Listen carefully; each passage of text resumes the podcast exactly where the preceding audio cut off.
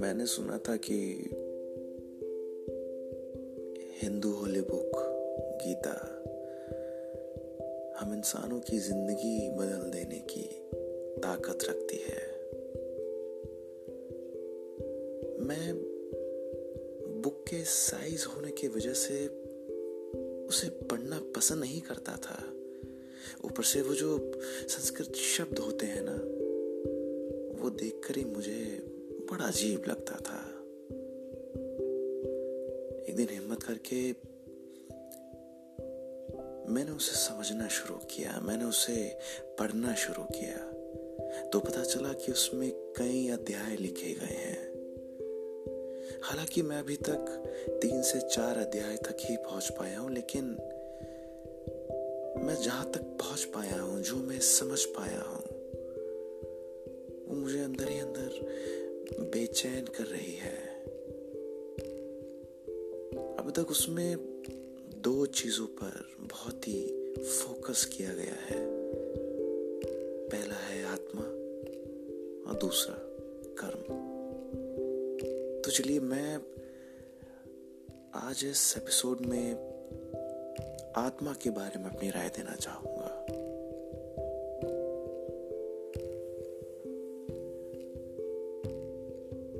समझा ये जाता है कि जब एक बच्चा सोसाइटी में जन्म लेता है, वो इस दुनिया में आता है, तो ये समाज, ये दुनिया उसे अच्छे बुरे, गलत सही, रोना हंसना, दुख सुख, मरण जीवन, इन सब के बारे में उसे बताना शुरू कर देता है। उनके बीच का डिफरेंस उसे एक्सप्लेन करना शुरू कर देता है। जब वो बच्चा धीरे धीरे बड़ा होता है तो उसे लगने लगता है कि नहीं, ये गलत है, ये सही है। अगर मैं ऐसे करूंगा तो इससे मैं रोऊंगा, और अगर मैं ये करूंगा तो इससे मैं हंसूंगा। गीता की नजरों से अगर देखा जाए तो ये सारे एस्पेक्ट्स गलत हैं। ये सारे एस्पेक्ट्स एक दूसरे से बहुत अलग हैं। ये सारे एस्पेक्ट्स का इस जीवन में कोई मोल नहीं, और इन सब एस्पेक्ट्स को क्रिएट करता है हमारे सेंसेस, हमारी इंद्रियां, जो हमारे 9 सेंसेस हैं। हमारे 2 कान, 2 आंख, 2 नाक के छेद, 1 मुंह एंड एक्सेट्रा। अगर आप ठीक से समझेंगे तो उस बिल्कुल ठीक कहा गया है। इस जीवन में इन सब का कोई मायने नहीं है।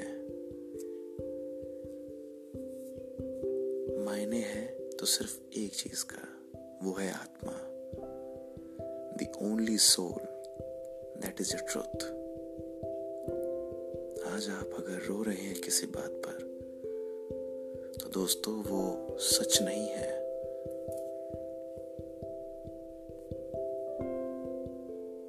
अगर आप किसी पर बहुत खुश हो रहे हैं तो दोस्तों वो सत्य नहीं है।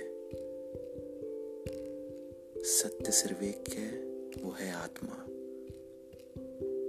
जब आप आत्मा को ढूंढने के स्टेज में पहुंच जाते हैं तो आपके लिए ये सारे एस्पेक्ट्स के मायने बिल्कुल शून्य हो जाते हैं।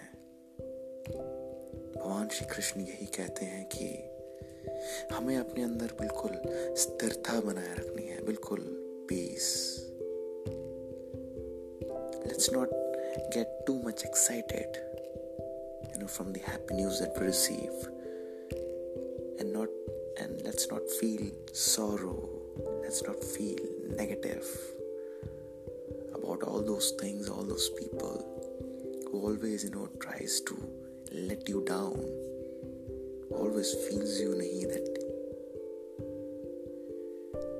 you have nothing, you are nothing. हम अगर इसको इस तरीके से समझें कि अगर आपके जीवन में कुछ भी हो रहा है तो आप बिल्कुल शांत हो जाए, बिल्कुल स्थिर हो जाए, कोई एक्शन ना ले, आप सिर्फ एक चीज पर कॉन्सेंट्रेट करें। वो एक चीज है आत्मा, आपका सबकॉन्शियस माइंड। यस, आपका सबकॉन्शियस माइंड। यही सच है, यही सत्य है। जब आप इस चीज को समझेंगे तो आप इन सब सारे एस्पेक्ट्स का जो मैंने आपको बताया, दुख सुख, रोना, हंसना, सच झूठ, जीवन मरण, आप इन सब से बहुत ऊपर आ जाएंगे, बहुत ऊपर। तब आपको लगेगा कि इन सब के मायने बिल्कुल जीरो हैं और सच है सिर्फ और सिर्फ आपकी आत्मा।